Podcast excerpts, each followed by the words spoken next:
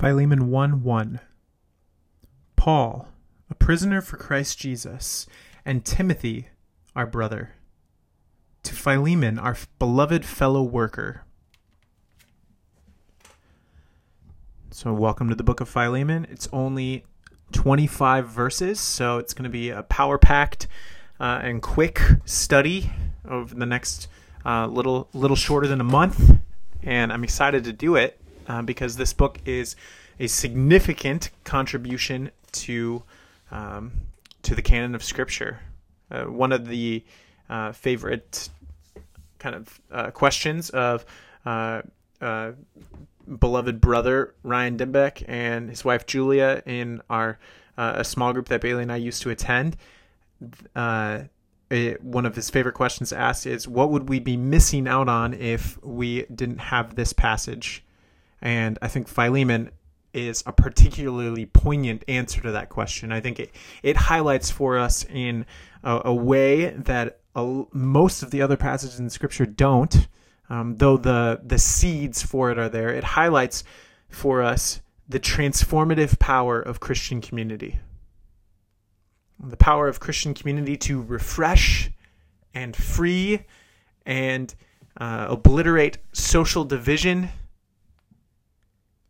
and it it just shows and highlights the transformative work of God through His people. And so, at the beginning of that, uh, this book is uh, in in Pauline fashion a greeting.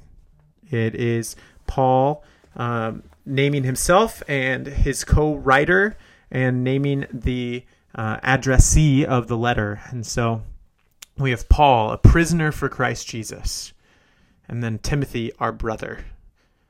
And then it's written to Philemon, who is our beloved fellow worker. And then verse 2, it's going to uh, highlight some other recipients of this letter. And so, uh, focus on the recipients in tomorrow's podcast. But for this um, podcast, I want to focus on how Paul describes himself and how Paul describes Timothy. So, first, Timothy. Timothy, our brother. And uh, we'll see this again with Apphia in verse 2. But uh, Christian community connects in a way that only blood can. So I have two brothers. Um, Bailey has two brothers and two sisters.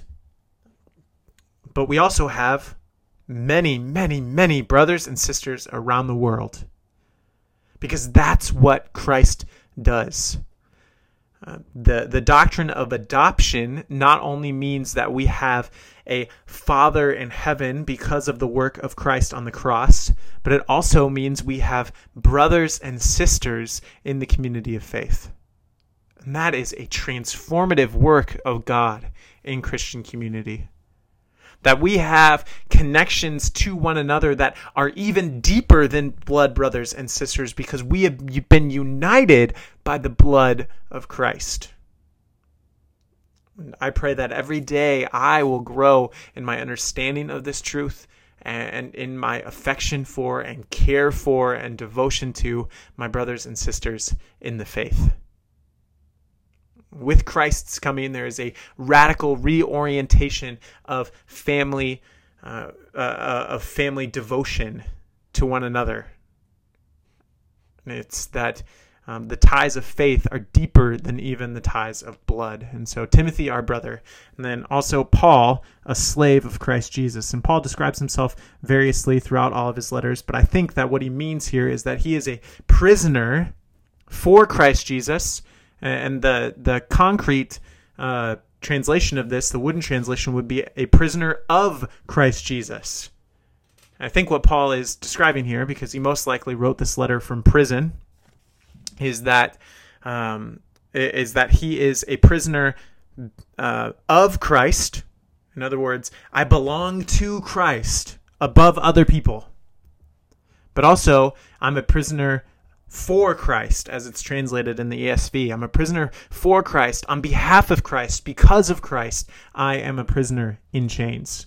And so he's he is uh, taking the shame of his physical chains, and he's saying, uh, "Those are not shameful, because I am chained to, belong to my Savior, Christ Jesus. And so uh, I think a prayer from verse 1 here is God, would you help me to think of myself as I ought to? Would my identity be defined by my relationship to you and to others because of you? Would you transform my identity? Uh, or would you transform the way I think about my identity because you have already transformed my identity in Christ? And it's in his name that I pray. Amen. That is Philemon 1, verse 1.